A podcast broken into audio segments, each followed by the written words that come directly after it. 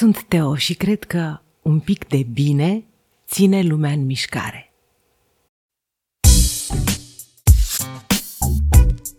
Teoria lui Teo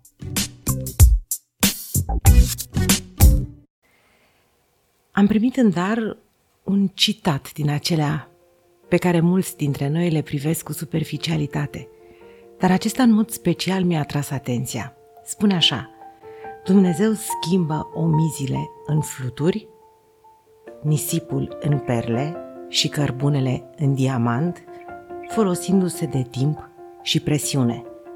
El lucrează și asupra ta acum. Primim ajutor de peste tot. Singura condiție e să-l vedem, pentru că noi toți cerem ajutor. Ați observat că ne trebuie câte un pic de puș pentru fiecare lucru important pe care îl facem în viață. La un moment dat vine cineva sau se întâmplă ceva care ne dă acest puș să începem o dietă nouă sau să ne schimbăm stilul de viață, să ne schimbăm locuința, viața, felul de a gândi, felul de a vorbi și de a interacționa cu ceilalți. Toți am avut nevoie de ajutor într-un anumit punct. Unii l-am primit și am mulțumit pentru asta în fiecare zi a existenței noastre și vom continua să o facem până în ziua în care vom închide ochii. Alții, din nefericire, n-au avut încă parte de acest puș, de această mică mm, de acest mic impuls care să-i determine să-și schimbe absolut totul în viață. Pentru că se poate. Eu o numesc, în uh, conversațiile mele cu mine, renaștere. Și nu se întâmplă o singură dată în viață. Apare la un moment dat și dacă știi să o primești, îți înflorește sufletul.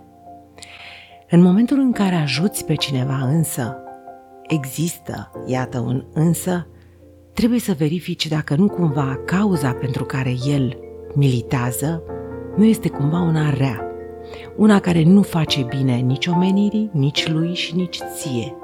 Trebuie să verifici în ce investești timp și efort – Trebuie să vezi dacă nu cumva este deja o cauză pierdută și omul pe care vrei să-l ajuți nu cumva s-a rătăcit de el însuși de mult. Încerci, desigur, nu o să-l abandonezi în mijlocul drumului, dar să n-ai așteptări foarte, foarte mari, pentru că e păcat. Mulți dintre cei pe care i-ai ajutat odată au întors spatele pentru că n-au avut obraz. Două părți anatomice care de data asta se completează nefericit îți întorc spatele pentru că n-au avut obraz. Ar fi fost oare mai bine să nu-i ajut dintr-un început? Nu o să știi niciodată. Numai Dumnezeu știe. Eu am pățit asta. Am ajutat pe cineva, acum de curând, cineva care își lansa o firmă și avea nevoie de un strop de promovare. Am încercat să îi rostesc numele cu mândrie. Nu pot să fac asta, pentru că mi-a întors spatele neavând obraz. Nu-i nimic. O să continu să fac asta. O să continu să-i ajut pe cei care sper că într-o bună zi vor merita. Pentru că raportul este uriaș. Este cam 80% statistic raport de reușită. Noi ne facem datoria față de cei din jurul nostru care au nevoie de ajutor.